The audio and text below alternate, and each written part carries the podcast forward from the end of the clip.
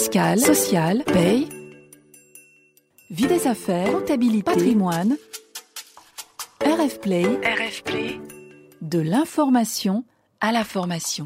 Les pratiques du management. Les pratiques du management. Je reçois aujourd'hui Aurélie Durand, coach, psychologue et consultante, fondatrice d'Ajadi, pour notre cinquième podcast consacré au management. Aurélie, bonjour. Bonjour Frédéric. Aurélie, vous intervenez en partenaire des entreprises en les accompagnant notamment sur des problématiques de management. Je vous cite, votre parti pris consiste à prendre en compte les dimensions émotionnelles et relationnelles pour permettre à chacun, à chacune, de sortir plus fort des situations complexes qu'il rencontre. Vous nous avez expliqué lors de nos précédents podcasts comment les managers et les dirigeants suivent, motivent, soutiennent leurs équipes, et on voit bien que cela exige beaucoup d'eux. Il est donc temps de se préoccuper d'eux d'elles et de leur dire manager, dirigeant, dirigeante, occupez-vous de vous pour pouvoir manager et diriger. Alors, une fois qu'on a énoncé ce conseil, on est bien tous conscients que c'est plus facile à dire qu'à faire, ce qui m'amène à vous solliciter Aurélie pour que vous nous détailliez comment retrouver son énergie managériale. Ok. Et cette question est d'autant plus importante que la dirigeante, le dirigeant, a souvent l'impression d'être seul. Mais en fait, qu'en est-il? Bien, merci Frédéric pour, pour cette question. Alors, effectivement, c'est un point crucial euh, pour les dirigeants de se ressourcer, surtout en ce moment. Euh, le dirigeant manager, il est sur tous les fronts. Alors, encore plus quand il gère une petite structure. Euh, imaginez, il a dû depuis un an gérer la continuité de son activité, les dispositifs d'aide de l'État, réinventer son offre, faire face parfois à des licenciements économiques, et je, pense que j'en passe. Pour de nombreux dirigeants, cette année a été complètement éprouvante. Et en plus, c'est pas fini. Parce que maintenant, on rentre dans la phase où on se questionne sur la fin de la crise, et la, courbe de reprise. Donc, du coup, les équipes, elles sont épuisées émotionnellement, voire démotivées parfois.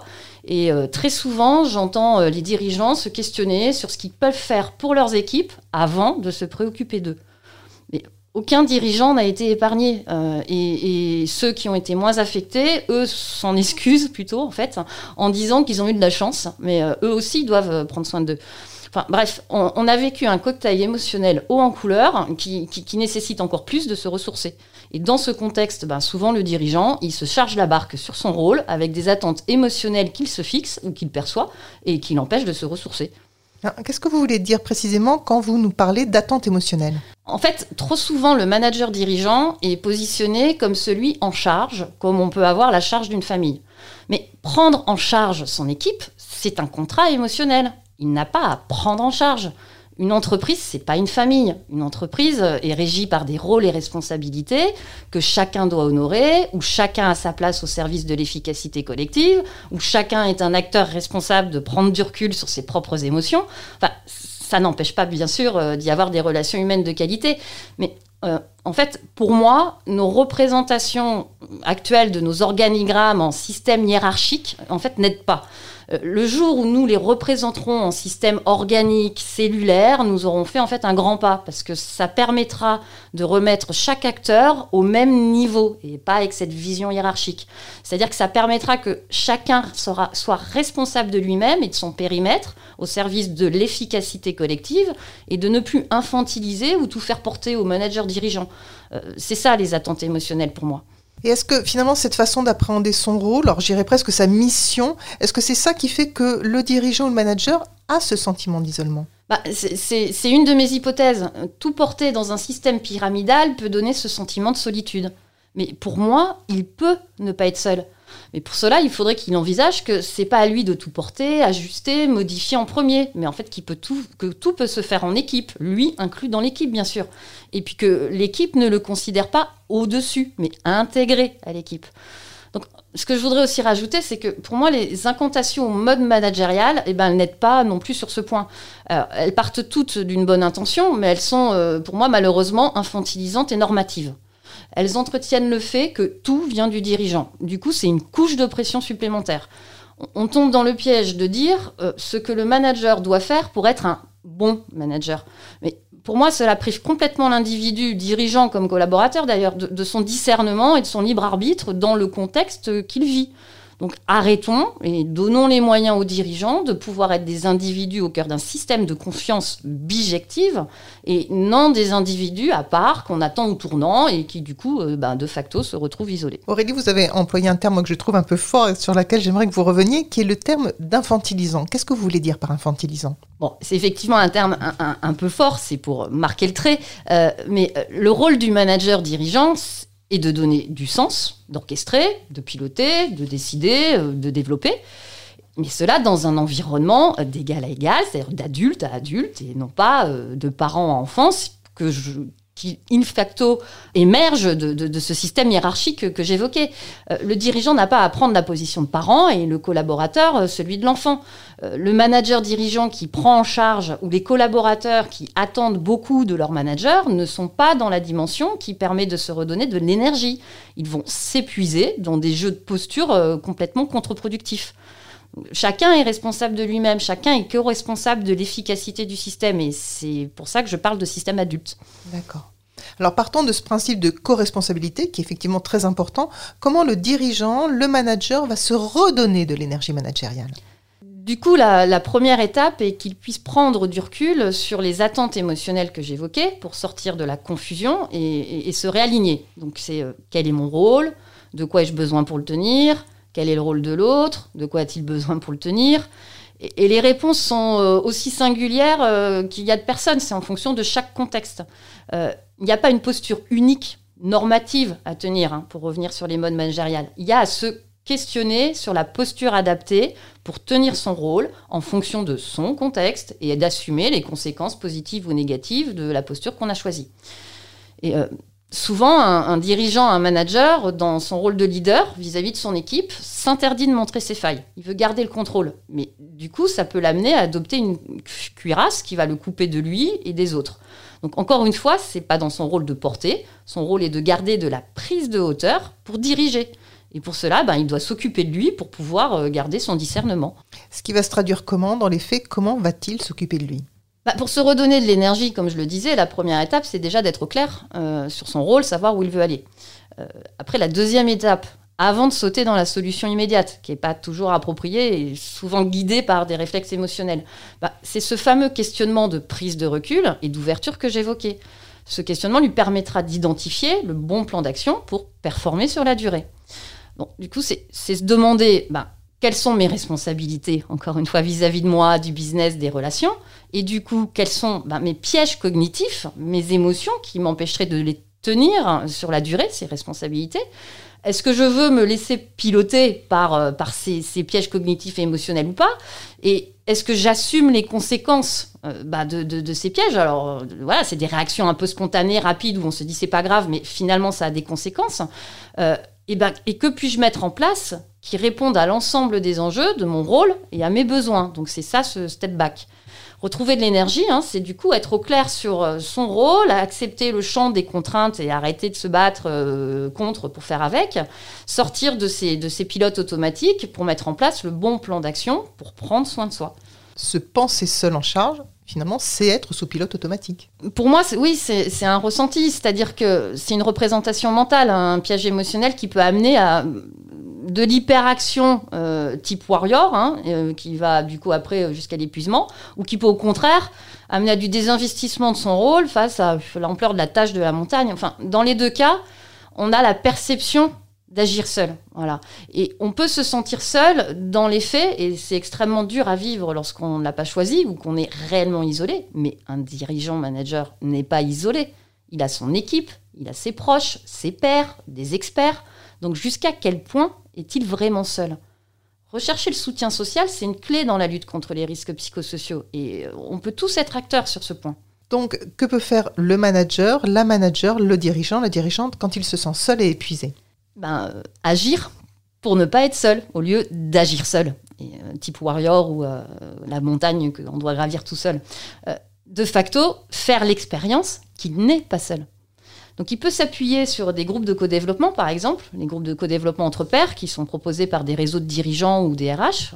Euh, ces groupes de partage, dedans, il peut trouver du soutien, bénéficier de l'expérience de ses pairs, retrouver des solutions, euh, des marges de manœuvre, de l'énergie. Euh, donc c'est extrêmement riche. Et puis il peut aussi solliciter l'accompagnement d'un coach. C'est pas c'est pas honteux, au contraire, c'est quelque chose d'extrêmement bénéfique et tous les dirigeants qui le font en sont, en sont ne le regrettent jamais. et, il peut aussi tout simplement aussi signifier cette perception de solitude, la, dire à son entourage. Qu'est-ce qui empêcherait un dirigeant de la formuler à son équipe, de dire là, je n'y vais pas parce que je me sens seul alors là, je vais me faire le porte-parole, je pense, de pas mal de personnes qui peuvent avoir cette réaction, qui est de dire, mais vous pensez vraiment que c'est entendable par l'équipe et que ça ne va pas fragiliser le dirigeant, le manager dans sa position? C'est un individu comme un autre. Mais vous avez raison, Frédéric. Il y a, euh, il y a une histoire de position là-dedans et d'image qui a la vie dure. Euh, on est encore une, fois là sur des projections et sur des attendus sociaux. Euh, si on reprend mon image d'une organisation organique et non hiérarchique, un dirigeant pourrait exprimer à son équipe qu'il a besoin de son aide, qu'il a besoin de se ressourcer, puisque tout le monde est au même niveau et embarqué dans le même projet avec des rôles différents. Mais tout le monde est dans cette aventure. Bon, après, il y a souvent aussi que l'être humain, euh, dirigeant ou pas, hein, n'aime pas demander de l'aide. Euh, c'est perçu comme une faiblesse. On ne veut pas déranger les autres qui ont aussi euh, leur lot de problèmes. Donc on s'empêche de le faire. Mais la question, là, dans notre contexte précis de l'épuisement du dirigeant, c'est pas de demander à l'équipe de trouver la solution à son problème et de le prendre en charge. La question est de faire état de ses difficultés objectives et de s'appuyer sur la co-responsabilité pour trouver une solution qui convienne à tous. C'est un gage de confiance en soi, et en l'autre, qui permet de recréer une émulation collective, une énergie collective positive, et de redonner de nouvelles marges de manœuvre à l'ensemble de l'équipe. Et on n'est plus seul. Tout à l'heure, vous avez évoqué le terme prendre soin de soi. Certains dirigeants ne pourraient-ils pas se dire que prendre soin d'eux, prendre du temps pour eux, c'est se montrer égoïste et qui ne peuvent pas se montrer égoïstes. Vous voyez, Frédéric, euh, ce mot égoïste, euh, en fait, il est, piégeant, il, est piégeant parce qu'on peut tomber très vite dans un jugement émotionnel. Enfin, il est typique d'un jugement émotionnel et de l'exigence qu'on a à notre rencontre. En fait, prendre soin de soi, c'est assimilé dans nos représentations éducatives comme étant individualiste. Mais c'est faux. Prendre soin de soi empêche en rien de prendre soin des autres. Et c'est pas tout ou rien. Euh, comment on peut prendre soin des autres, c'est-à-dire être attentif à leurs besoins, et pas les prendre en charge bien sûr, hein, euh, comment ça serait possible si nous ne sommes pas nous-mêmes attentifs à nos propres besoins? Il y a une image euh, assez classique qui est employée par les coachs et les formateurs, c'est la consigne du max à oxygène donné dans les avions. Alors, j'imagine que vous l'avez déjà vu, mais que, nous dit cette image? De mettre le masque à oxygène sur soi, adulte, avant de le mettre à l'enfant. Elle est super parlante, cette image. Comment pouvons-nous accompagner les autres, notre équipe, si nous ne respirons plus nous-mêmes? Donc, je suis convaincue, c'est pas une démarche égoïste. On est non, clair. On est clair, pas du tout. Chacun, et encore plus le dirigeant, doit prendre soin de lui. Cela ne veut pas dire tout s'autoriser au détriment des autres. Prendre soin de soi veut dire se donner les moyens de se respecter, pour pouvoir respecter l'autre et s'épanouir dans un collectif. Donc c'est extrêmement exigeant car nous attendons souvent que ce respect vienne d'abord de l'autre. Hein. C'est à l'autre de faire, l'autre de pouvoir pour moi. Or, il ne peut venir en premier que de nous-mêmes. Le respect de soi, c'est accepter qu'on est maître de sa vie, arrêter de vouloir changer le contexte ou les autres et être conscient des conséquences de ses actes. Donc pour se redonner de l'énergie, bah, il s'agit de s'écouter et de pouvoir s'exprimer, agir selon ses propres besoins tout en tenant compte de l'autre. C'est donc tout le principe de se mettre le, masque à oxygène en premier et donc de repérer les signaux faibles quand on manque d'air. Alors justement, on a déjà parlé des signaux faibles à l'occasion de mm. précédents euh, podcasts, mais auxquels euh, le dirigeant, le manager doit être attentif. On en avait parlé vis-à-vis de ses équipes. Ici, il s'agit de ses propres signaux faibles. Et alors, quels sont ces signaux? Bah, en fait, ce sont, les mêmes. Hein. Il, y a, beaucoup de signaux faibles d'épuisement qui peuvent nous alerter, à, condition qu'on prenne l'habitude de s'auto-observer et pas uniquement observer les autres, mais s'observer aussi soi. Et euh, qu'on accepte de les écouter, ces fameux signaux faibles, sans honte ou culpabilité. Euh, qu'on fasse ce que j'évoquais sur les pilotes automatiques, hein, qui peuvent nous en empêcher, car bah non, pas moi, ou c'est normal, ça va passer, faut que je tienne, euh, c'est moi le chef, si je voilà, si je suis plus là, y a plus, ça tiendra plus. Donc non, stop, les signaux faibles, c'est extrêmement important et ils peuvent se repérer sur trois plans. le plan, plutôt des signaux de type intellectuel, hein, c'est on est désorganisé, euh, enfin il y a une forme de désorganisation, on a des oublis, on a du mal à prioriser, à décider, euh, on se sent complètement en surcharge mentale, comme on dit. Euh, ça peut être aussi des signaux de type émotionnel, on est irritable, on est triste, abattu, on passe notre temps à ruminer, à ressasser. et voilà, on sent que dans notre corps, ça, commence à peser. Puis, ça peut effectivement aussi être sur le plan physique, avec du mal au dos, un mauvais sommeil, un mal à la tête, une prise de poids. Voilà, c'est quand il y a un petit changement constaté par rapport à ses habitudes. Euh, et là, ça doit alerter. Si ces signaux apparaissent, eh ben, il est urgent de prendre le temps de faire un arrêt sur image pour prendre du recul afin de reprendre la main et prendre soin de soi. Alors imaginons que le manager ou le dirigeant, la dirigeante, effectivement perçu ces signaux faibles sur lui. Concrètement, comment peut-il procéder pour prendre du recul et pour prendre soin de lui? Alors faire quelque chose qui est, dur, c'est s'imposer toutes les une ou deux semaines dans son agenda, deux heures avec une personne extérieure, non impliquée émotionnellement dans la situation, un type un coach, un RH, un père, pour expliquer, verbaliser le contexte et prendre du recul. Ça, ça va lui permettre de tenir sur la durée. Euh, et, comme je l'évoquais tout à l'heure, identifier euh, ben, les raisonnements, les schémas, les schémas cognitifs piégeants, les, émotions en jeu, analyser au regard de son rôle, les conséquences positives, négatives, le court terme, le moyen terme, les comportements adoptés en, pilote automatique. Il peut faire ça dans ce temps-là. Et ce temps qui s'accorde à lui, ben, ce questionnement, généralement, ça lui redonne une prise de hauteur et ça lui permet de déterminer le bon plan d'action adapté pour euh, dépasser l'épuisement. Donc c'est s'arrêter en fait. Et là, j'imagine que les plans d'action qu'il peut mettre en œuvre, il y en a une multitude. Alors, euh, ouais, effectivement, euh, le plan d'action, il peut aller de, l'installation de nouveaux comportements relationnels avec son équipe, comme je l'évoquais sur le fait d'installer une relation euh, de co-responsabilité adulte-adulte, jusqu'à la mise en place d'une nouvelle hygiène de vie. le dirigeant doit reconnaître son besoin de se ressourcer. Il est souvent addict au travail extrêmement engagé dans son projet, qui peut être euh, sa passion, euh, et puis euh, extrêmement impliqué émotionnellement, parce qu'il y a de la sécurité, on parle de sécurité financière aussi, de, plusieurs personnes en jeu. Mais il doit reconnaître son besoin de se ressourcer pour tenir sur la durée, s'y autoriser pleinement, sans donner les moyens. C'est-à-dire respecter ses propres droits au repos, le week-end, des connexions. Hein. Il n'est pas seul, il a une équipe. Euh, se ressourcer en permettant à son cerveau de se reposer dans des activités où il est juste physiquement présent. C'est le but de, la méditation. Alors, on n'est pas forcément adepte, mais euh, cuisiner, jardiner, jouer avec les enfants, c'est aussi des activités où on centre l'attention sur le présent. Et puis, euh, s'évader physiquement à travers la marche, le sport ou dans des lectures, activités artistiques, sont aussi des clés. Et il n'y a jamais un dirigeant, un manager qui vous dit Mais moi, je n'ai pas le temps pour ça. Bah, si, c'est toute la problématique de la prise de recul sur la durée, euh, une fois par semaine qu'on évoquait, ou euh, pouvoir s'arrêter. Euh, et ça fait partie de ces pièges cognitifs et de ces pilotes automatiques. effectivement, souvent les dirigeants, ils savent déjà tout cela, j'apprends rien, mais ils font sauter les créneaux dans leurs agendas. Or, quand, bah, les signaux faibles sont là, bah, il est urgent et important et responsable de reprioriser ces créneaux un dirigeant est souvent assimilé à un sportif qui fait un marathon et non un sprint. Hein. Donc ça, nécessite qu'il mette en place les techniques de performance sportive. Euh, donc c'est-à-dire euh, être au clair sur son objectif, se préparer, se concentrer au moment du challenge, déconnecter, récupérer. Mais voilà, il y a de la déconnexion, de la récupération, sinon on craque. Donc euh, la préparation et la récupération sont clés dans sa performance. Et la récupération, bah, ça se prépare. Il doit l'organiser dans son agenda, comme dans les règles de fonctionnement collectif de son équipe, et euh, par exemple avec l'organisation de sa délégation, euh, et d'où l'importance de la prise de recul régulière pour pouvoir le faire et définir ce plan d'action, et arrêter de pédaler. Donc en écoutant ce que vous venez de nous exposer, Aurélie, très clairement, vous m'avez convaincu, un manager, un dirigeant qui ne se ressource pas prend un risque déjà personnel sur sa santé mais il prend aussi un risque professionnel sur la pérennité de son activité. Mm. On peut aussi penser à une baisse de créativité, de vision, puisqu'il lui appartient, vous nous l'avez dit, de garder de la prise de hauteur.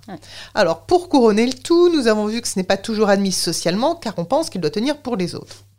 Pourtant, si je vous résume bien, c'est un droit, c'est même un devoir de se ressourcer, de maintenir son énergie managériale pour pouvoir travailler avec un maximum de confort. En résumé, quelles clés pouvez-vous donner aux dirigeants, dirigeantes, aux managers pour atteindre cet objectif? Alors, donc, en résumé, pour, pour maintenir son énergie managériale, je dirais comme vous l'avez dit Frédéric, déjà accepter que c'est un droit et un devoir de se ressourcer. C'est accepter cela. Puis après, je l'ai répété plusieurs fois, être au clair sur son cap, son rôle, c'est pilote automatique, donc être conscient. Repérer les signaux faibles, en quatrième point, je dirais bah, organiser des temps de prise de recul dans son agenda, organiser des temps de récupération et de partage, et puis euh, bah, enfin installer un dialogue avec ses collaborateurs entre acteurs responsables dans une vision euh, équilibrée, organique et euh, non hiérarchique. Merci Aurélie pour ces six clés.